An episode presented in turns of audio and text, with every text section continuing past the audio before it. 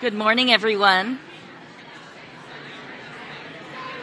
Good morning. Why don't you come on back and have a seat? Grab your last cup of coffee and your bagel. My name is Susan Van Riesen, and it is a great pleasure to see you all here this morning. And thank you for those of you who are joining us online. We're extra friendly today, so come on back. extra love.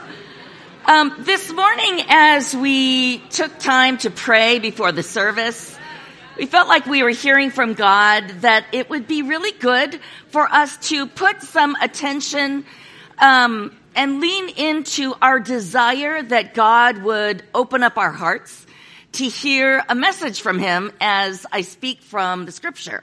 So someone had this thought. Um, let's, you know how we pray throughout the service, but we especially wanted to take a minute to pray now, um, that we would really have open hearts, that we wouldn't just be like, yeah, yeah, yeah, yeah, but that we would have open hearts, and this would not just be like flowing through time, but that this would be a time of receiving supernaturally from God. So would you turn to one or two people around you? And have someone pray for open hearts in this time before I preach the word. I'll bring us back together in a minute. Yes, Lord, I just pray over these. Would you honor these prayers, Lord, that we're earnestly lifting up before you and be with us today in this time. Jesus' name, amen.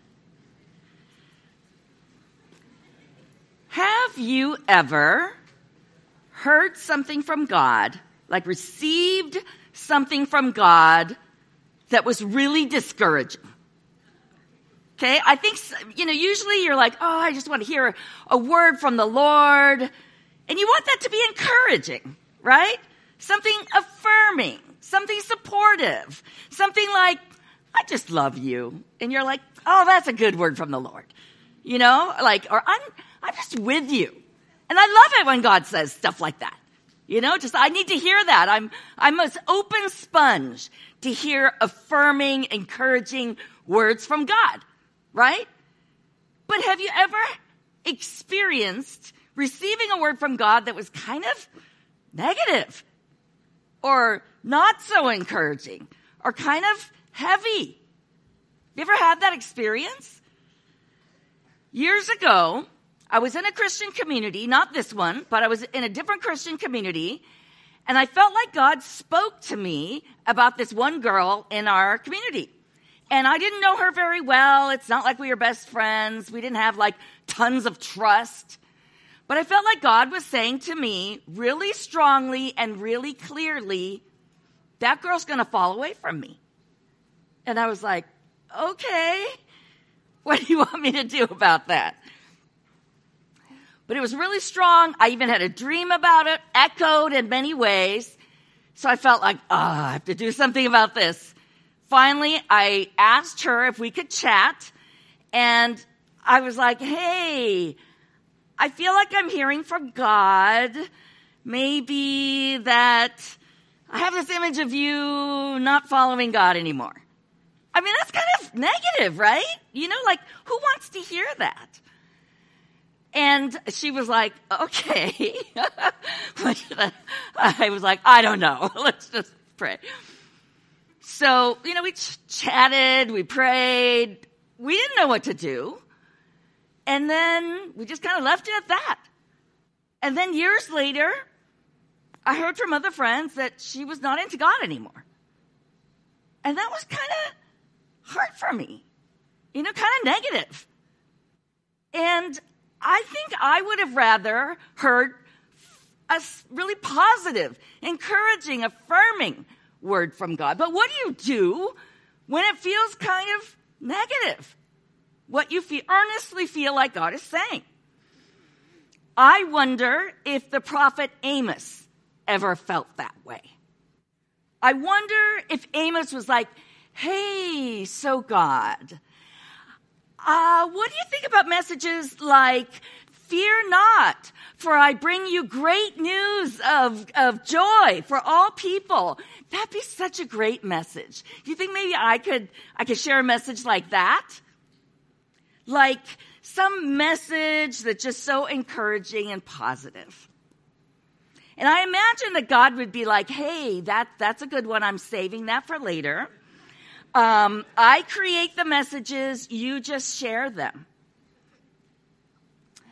Well, this morning we are on our fourth of five sermons from the book of Amos. And um, Amos was an Old Testament prophet who's speaking to the people of Israel who are economically comfortable but spiritually unhealthy. And the next section that we're going to look at in the book of Amos, um, Amos has four visions with four powerful images which capture Amos's central message. And before each vision, he starts with this phrase. This is what the sovereign Lord showed me. So each time there's this rhythm of him saying, This is what the sovereign Lord showed me. Then he has this image. All right. So this is the first image. He has an image of locusts. Locusts are like grasshoppers. Um, this is the uh, this is chapter seven, verses one through three. This is what the sovereign Lord showed me. He was preparing swarms of locusts after the king's share had been harvested, and just as the late crops were coming up. When they had stripped the land clean, I cried out, Sovereign Lord, forgive. How can Jacob survive? He is so small. So the Lord relented. So locusts are a common judgment of God for the people at this time. Um, it would cause major agricultural damage, massive human misery, and famine. Um, I don't know if you know this, but locust swarms happen even today. It, uh, a major occurrence of this happened in 2020, in the middle of the pandemic. There was a crisis of locust swarms in uh, North and East Africa, North and East Africa, that were like the worst in seven decades. It hit this area, and they said that a cloud of locusts would come, and it, it seemed like a storm cloud because it was so dark and it would shut out a lot of the light of the sun. And a locust swarm can encompass 15 million insects per square mile. And each individual locust can eat the equivalent of their whole body weight in one day. Think about that. It could eat their whole body weight in one day. Just devastating uh, agriculture and the natural landscape. So this is like a really intense and serious thing that would happen. Um, the, these locust behaviors have been around for a long time, even in the time of Amos and people in the Middle East and North Africa. They would be very aware of what this would be like. Um, and uh, now we have some measures like pesticides, helicopters, things like that, AI Back then, they had very few defenses. It's kind of interesting, actually. They had very few defenses when the locust came, and it was an extremely scary thing. So Amos said these locusts would come after the king's share was harvested. So at that time, how it worked was the king's share was like a tax. The first bit was harvested, that was given to the king. And then after that is the part that the people would eat. But it was right after the king's share was harvested, right when the people are waiting for the, the their portion. And that's when the locusts came and just ate, would eat everything. This is what Amos is saying. And uh, they would understand that this, the timing of this meant nothing else is coming. No other food is going to be grown. We're talking it would be an image of massive starvation and devastation for the people. It's so devastating that Amos pleads to the Lord. Amos gets it. And he's like, oh, wow, that's horrible. Oh, Lord, how can Jacob stand? So, God relents. And this is purely based on Amos's intercession, right? It's not like the people have had a chance to be like, wow, we repent. Okay, the second image is an image of fire. Verse 4 through 6 says, This is what the sovereign Lord showed me. The sovereign Lord was calling for judgment by fire. It dried up the great deep and devoured the land. Then I cried out, Sovereign Lord, I beg you, stop. How can Jacob survive? He is so small. So the Lord relented. This will not happen either, the sovereign Lord said. So Amos immediately knew how intense a, a landscape of fire would be and how powerless humans are in light of this. Big fires could, could uh, devastate entire cities. And you just, I mean, there's not much they can do. They have to wait for it to just die out or rain or, you know, there's, they're pretty powerless against out of control fire. So Amos intercedes again. And again, the Lord relents. Now, what is it about the Lord relenting? You know, I'm just kind of curious as we see this pattern where Amos hears a prophecy about what's going to happen. Amos intercedes, and then God says, okay. Have you ever heard that dynamic before in the scriptures? This is, this is a theme that comes every now and again, right? Uh, most notably, when Abraham in Genesis 18 and 19 intercedes for Sodom and Gomorrah. And Abraham, uh, you know, dialogues with the Lord about it, and the Lord relents. We see this again in, in the book of Jonah, when God decides not to destroy Nineveh because the people repent. So we've seen this theme of God uh, pronouncing judgment, but then saying, okay, I relent. Now, I, I want to say that this, the point of this is not to highlight that God is wishy-washy and that he wasn't sure exactly. He was like, ah, should we go this way or not? What do you think? You know, it's not like God's unsure of what he's going to do. In fact, the scripture is clear. In fact, this scripture is clear that the name of the Lord is the sovereign Lord, right? So even in Amos, we see he's like, God is in control. God sees and knows everything. He's eternal, omniscient, uh, Amos addresses him as sovereign Lord. God does not change his mind in the way that humans change our minds. But most theolo- theologians agree that what's going on here uh, is that God is responding. He's revealing himself to be someone who responds to humans as we intercede. He likes it when people interact with him and ask for his mercy human action does matter to God. And God chooses to work his will. Uh, it matters to God and in how God chooses to work out his will on earth.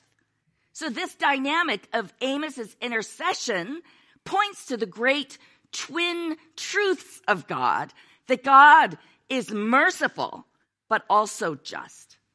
We see in this story, this narrative holds that truth that God is merciful, but also just, just, and that God values human interaction, human response in the, in the midst of his judgment and repentance in the midst of it, of coming judgment. All right, this third image is a plumb line. How many people here know what a plumb line is? All right, some builders, yeah, uh, yeah, certain contractors in the room would know what a plumb line is. Okay, a plumb line is a metal weight that is at the end of a string or a cord. And you hold it, it's probably more complicated than this, but you hold it up and uh, it uses gravity to show you what is straight, right? What is a straight line. Verse 7 says, This is what he showed me. The Lord was standing by a wall um, that had been built true to plumb, with a plumb line in his hand. And the Lord asked me, What do you see, Amos? A plumb line, I replied. Then the Lord said, Look, I am setting a plumb line among my people, Israel. I will spare them no longer. The high places of Isaac will be destroyed, and the sanctuaries of Israel will be ruined. By my sword I will rise against the house of Jeroboam. Jeroboam is the one who's king at this time in Israel.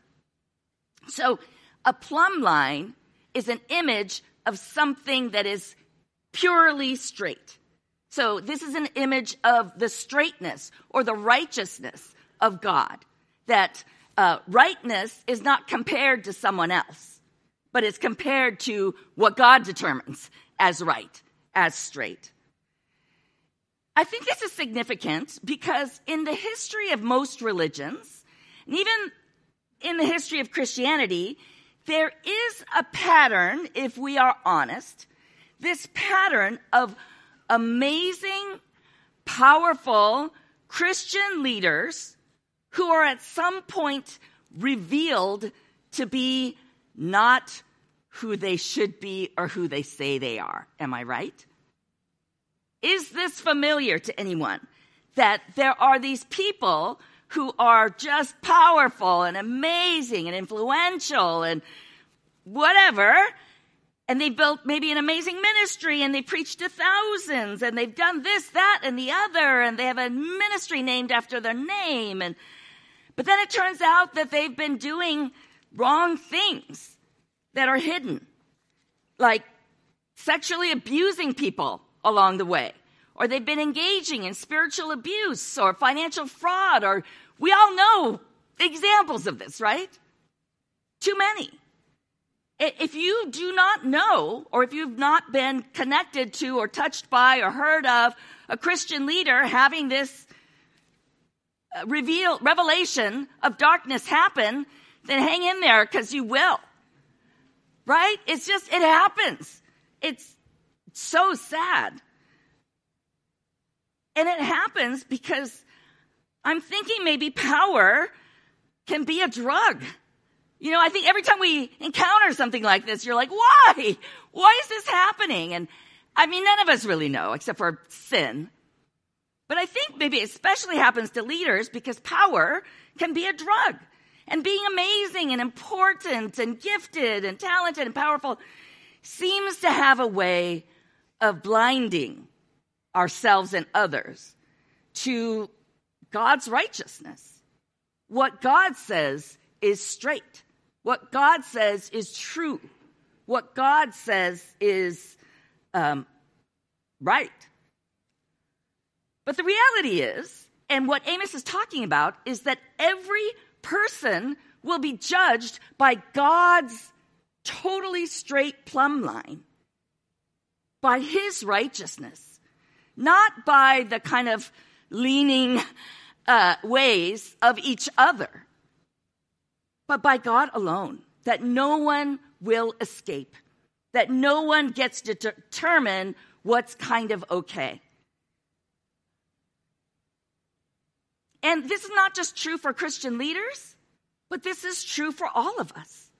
Um, I mean, I think we can conceptualize it easier when we talk about them, those terrible people. But it's true for each of us, right? Whether you're a, a leader or not, or whoever you are, that the image here is that we will be judged by God's plumb line. Like every one of our days and every one of our thoughts are going to be captured or, in modern imagination, videotaped. Who would come off looking good? Which one of us would be like an amazing, inspiring story if there was a documentary of each of our lives showing everything. Not me. But this is what the image of a plumb line reminds us of that everyone will be judged by the line of God.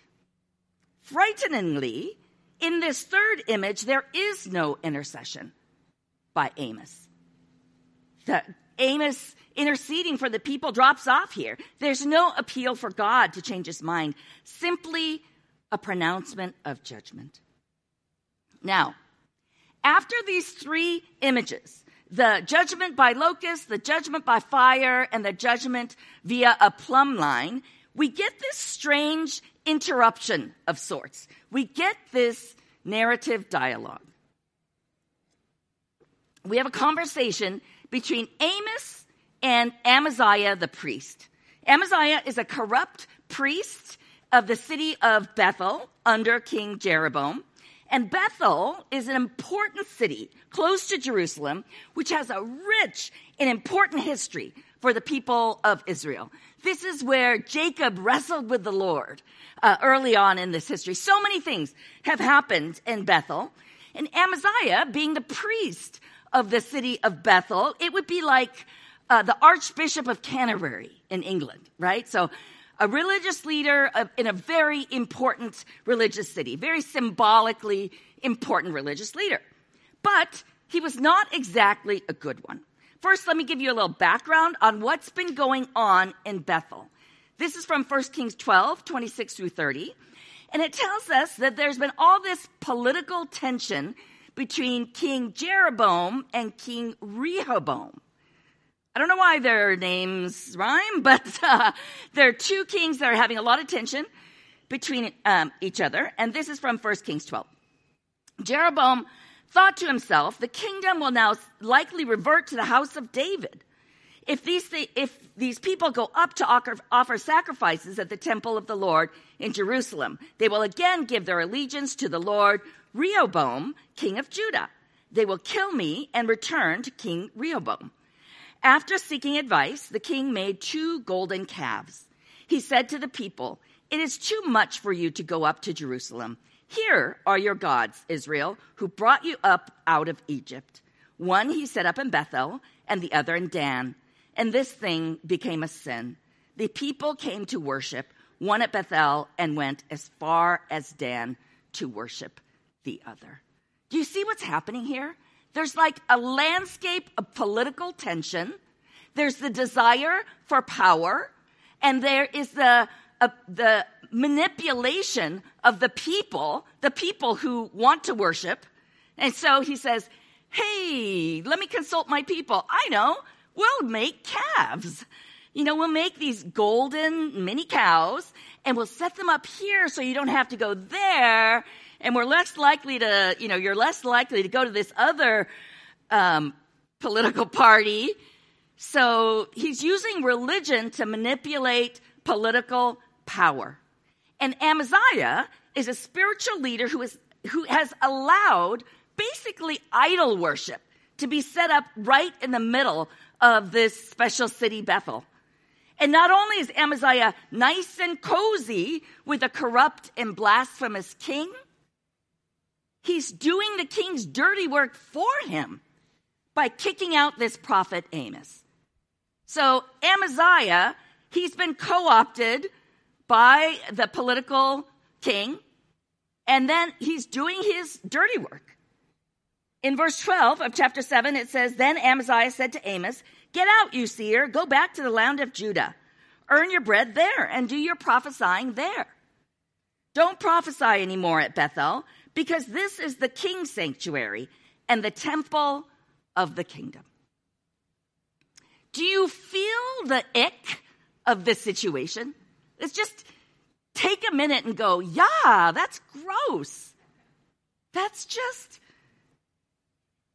Amaziah is like, um, we're under the authority of the king here. This is the place of Jeroboam. And we're all on his side. So go back to Judah, Amos. Stop criticizing the way things are run here. People like this golden calf situation. It works for us. And a little bling doesn't hurt anyone. So we've just set it up and we'd rather you not really say anything about it. So if you could leave. This is a priest of the people who are defending the king's idolatrous ways. It makes you want to ask what has happened to Amaziah that he's willing to back a sacrilegious, godless king in his unrighteous ways. What we see here is an example of God plus, right?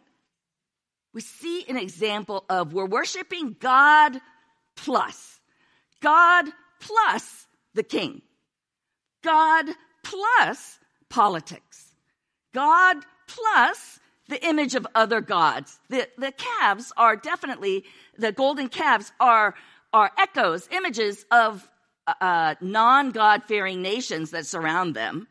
They're like, oh, yeah, people do this all the time. It works. It's flashy. They like it. So we're just going to blend and we're going to have, yeah, the God who he did um, help us come out of Egypt, but we're just going to fuse that with other stories, other things. And as long as God is woven in there somewhere, that's okay, right? And lest we, Americans, be too judgmental, let us acknowledge that that temptation is there for Christians in this time, right? God plus. God plus money. God plus entertainment.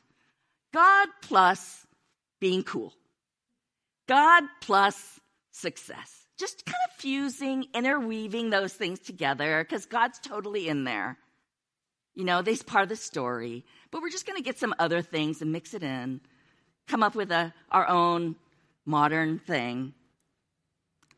An illustration I wanted to share with you is an Instagram account. Some of you may be aware of this. It's an Instagram account called Preachers and Sneakers. And the guy who runs this account is a Christian who follows various pastors who show up on social media wearing sneakers and clothes that cost thousands of dollars. So, you know, uh, churches are online now, so you can gotta see what are these pastors wearing? And um, apparently, there's a thing where um, there are a lot of pastors who like to wear sneakers, and I don't know if you knew that, but sneakers can be like fifteen hundred dollars, depending on the right cool ones you're wearing. So this site will look up their shoes or their clothes and post how much each wears. So there's the guy, in the middle here um, are his clothes. This man, for example, is wearing a Gucci jacket that is worth $3,500 and matching loafers that go for $850. God plus style. God plus cool. God plus Gucci or Louis Vuitton or Air Jordan. God plus celebrity. Or in some parts of this country, you'll get God plus nationalism, right? God plus America. So we equally love God. We also love America because America was supposedly founded on Christian principles, or because we're a chosen nation, or because God blesses America. And some of those things are true, but some of those things are not. So the idea here is that we should worship God and then it's something else too. And, you know, just put them together. And this is what Amaziah is saying to Amos. He's saying, we're having, we definitely have some God, but we also have this other source of power, and we'd like you to leave us alone about it. We don't need some backwoods prophet coming over here saying annoying things that disrupt how we've set things up. Because this, this is Bethel. This is a place of power. We've got religion behind us. We've got a popular king behind us. We've got these sparkling statues of golden calves. Our social media is amazing. And everyone is buying our merch. So, you know, things are going well. We'd really appreciate it if you just go away. But Amos who has no credentials, is unafraid and undaunted. In verse 14, Amos answered Amaziah, I was neither a prophet nor the son of a prophet, but I was a shepherd. And I also took care of sycamore fig trees. But the Lord took me from tending the flock and said to me, Go, prophesy to my people Israel. Amaziah is like, Do you know who we are? We're awesome. We've got a lot of power, a lot of influence. People respect us. You know, we're very popular.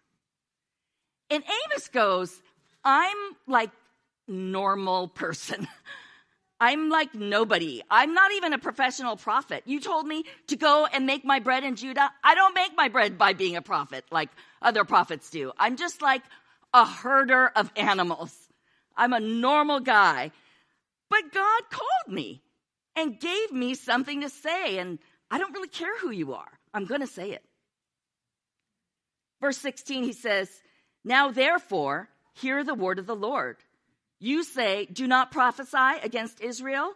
and stop preaching against the descendants of Isaac? Therefore, this is what the Lord says Your wife will become a prostitute in the city, and your sons and daughters will fall by the sword. Your land will be measured and divided up, and you yourself will die in a pagan country. And Israel will surely go into exile away from their native land. You know, I come from a culture that's a little conflict avoidant. You know, in Korean culture, if you disagree with someone or if, you know, you're kind of wanting to go the opposite direction, you find a way to be like, oh, sometimes people take off shoes before coming to my house, but it's okay. You know, like just something, you know, kind of indirect.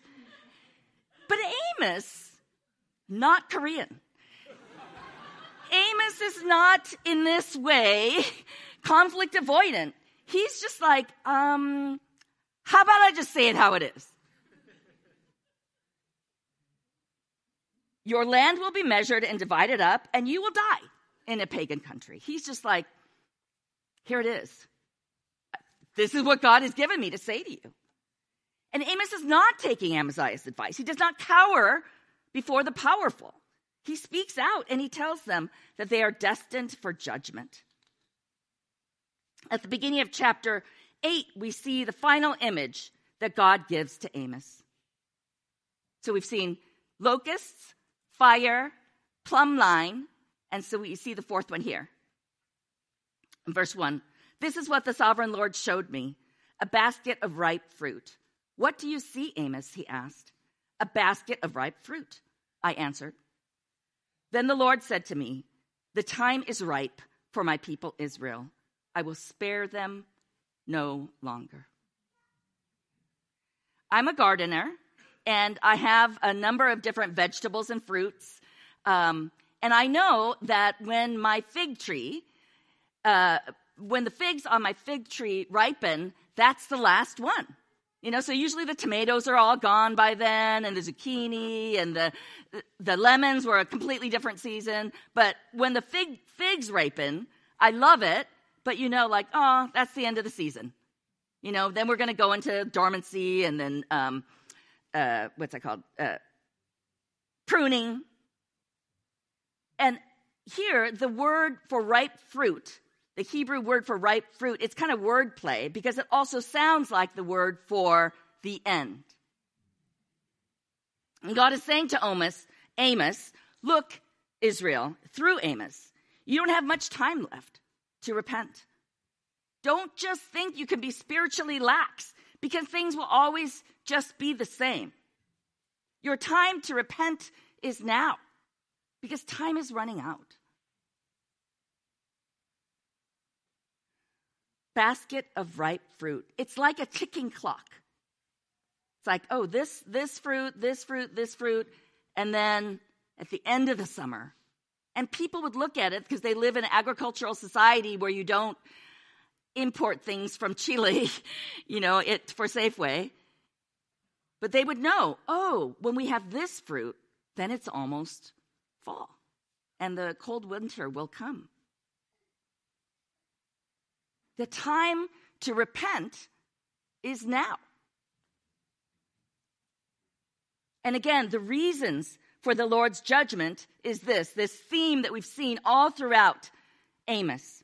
Hear this, you who trample the needy and do away with the poor of the land, saying, When will the new moon be over that we may sell grain, and the Sabbath be ended that we may market wheat? Skimping on the measure, boosting the price, cheating with dishonest scales, buying the poor with silver and the needy for a pair of sandals, selling even the sweepings with the wheat. Here, not only do we have social injustice, we have people who have superficial worship. People who are perfunctorily doing religious things, but really what they want to do is be done with worship so they can go do their work and make their money. What they really want to do is uh, their, their worshiping of money. And we see selfish ambition and shorting people. And it, when it says making the ephah small, they're uh, fixing their measurements so that, uh, that they can make more money off of that. They're cheating, basically. And their hearts were doing their own thing rather than the priorities of God.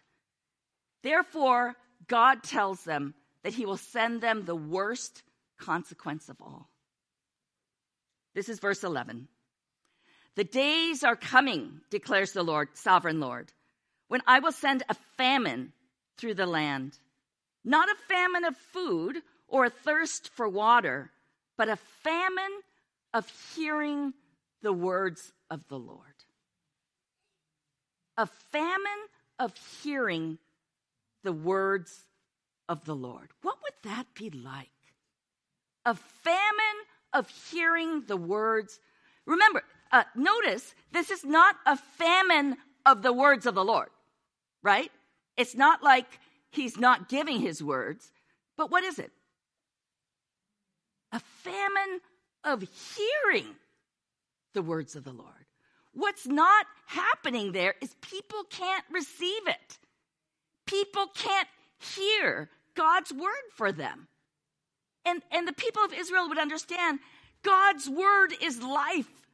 It gives them hope, gives them direction, gives them the presence of God, gives them wisdom. It reminds them of the things that they so easily forget. But what, the, what is coming is a famine of hearing the words of the Lord. Now, have you ever experienced not hearing the word of God?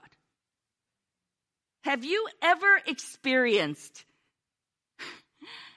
going to church and being like, that was a good sermon. What was good about it? I have no idea, and I can't even remember a single word that was said. Okay, me.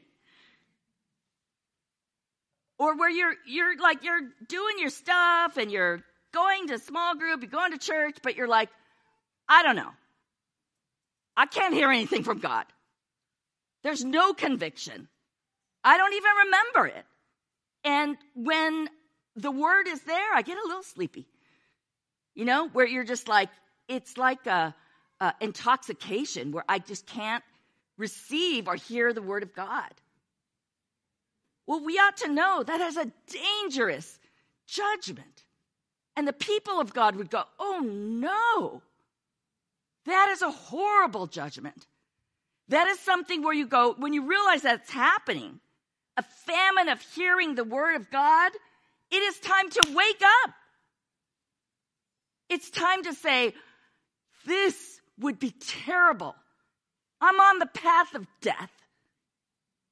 If I'm experiencing a famine of the word of God, that means my ears are plugged and my heart is headed toward hardening. Because you can live without a lot of things, but you can't live as a believer without the life giving presence of the Word of God. I'm not kidding you guys. If you are resistant to the Word of God, we're headed toward death.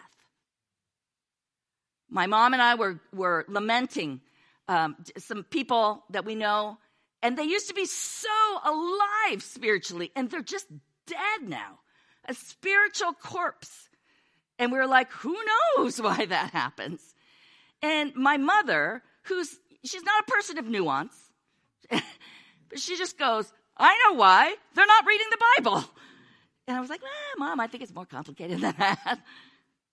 But I think there's something true about what she said. Because there is a lack of respect, a lack of desire, a lack of openness to the living Word of God. And for the people of God, that is death. That is separation from God. And if this is happening communally, like in mass, then that's a great, great danger. If our church ever gets to the place where we experience a famine of hearing the word of God, let's say we have that. and the Holy Spirit is not here with us, helping us to soak in and receive the Word of God, what kind of community do you think we'll be quickly? Corpse of a community. We cannot live without the living Word of God. Whether you're receiving it or studying it or, you know, many ways to receive and consume and be open to the Word of God. But without it, we shall surely die. And we shall surely be away from our living God. Because the Word of God is one of His greatest gifts to us. I started this sermon by talking about an awkward situation where I felt like I had to say something to this woman who um, God had given me this image of her falling away. And I don't, I still to this day don't know exactly what that was all about. Um, but the one thing I tell you is I'm glad that I did something with what I heard. Because one of the most sure ways that you can stop hearing the word of God is to stop acting on it. Right? Like if you keep, God is speaking to you, God is saying things to you, He's nourishing you, and you're like, mm, thanks. And you don't act on it, whatever it is from that app, uh, of the word of God that you're supposed to be applying. And if you just stop acting on it, on God's prompting, you can be sure that your hearing will be turned way down. You're not going to keep hearing because you're not acting on the word of God. If you don't, we don't walk in an active trust of God, if we don't continue to seek God, our hearts and our ears will actually deaden and we won't be able to hear or sense or experience God. Just like if you continue to walk in sin and we don't hear God's invitation, warnings for turning away, then our consciences become deadened, right? And this is what's happening so publicly for the many Christian leaders who are doing all this stuff, but then their secret sin, right? Your consciences become dead. You become blind and hard hearted. But if we repent and if we turn from our wicked ways, if we seek God, then we will live. If we seek God, we will live. And like all things, like hearing, like responding, like acting, repenting is a muscle, like a muscle. Repenting is something that you just, you have to continue to do so that you're like used to it. So it's not weird to you when you, you know, when you do something where you're turning away from sin. Are you working out the muscle of repentance? Where in big ways and small, you're like, oh, I see that in my life. I need to repent. I need to turn away. I need to try to be right with God. I want us as a community to do that too. If there are communal ways that we need to choose God and live, seek God and live. A couple weeks ago, I talked about my temptation to, I didn't use this word, but to covet a building, a place where we don't have to be a pop up church. And we were in that process of maybe getting uh, a little church to be in. And I think um, you heard, many of you heard that I sent an email saying we did not get it, that the landlords chose um, another church. And I want to stand before you and say, I repent. Again, I turn away from covetousness. And I turn away from discontent before the Lord. I turn away from saying, God's holding out on us And, you know, generally, you know, the staff, we're like, we're okay. We're not like severely disappointed, but even the little slivers of like, yeah, yeah, yeah, I repent of before the Lord. Because I want to seek God and live. And I know that He has life for us. And even particularly this morning, I felt like God was saying, hey, for as long as you are uh, pop up renters and kind of homeless, in a way. Why don't you identify with other people who are like that too? Might there be blessings for you in where I have you right now? Can you trust me with that? Can you trust me with where you're at in your communal life? And I want to say yes. Yes, I will. We will. I want us to. So I invite you to join me because we don't know how much time we have, right? Uh, we don't know that it's like, ah, I could do that next week. If there's anything at all you need to let go of that's not right with the plumb line of God, then let us repent and let us be in practice of repenting.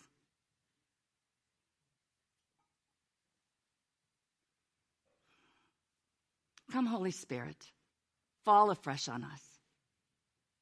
Thank you, Lord, for your word. We've asked that we could be open to you. And I just ask now in Jesus' name that you would um, make us open to you.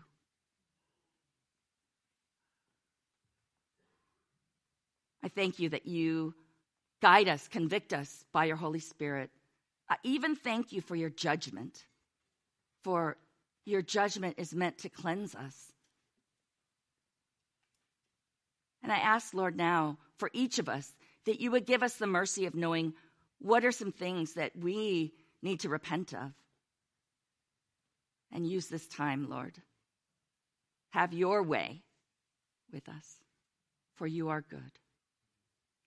Thank you, Lord.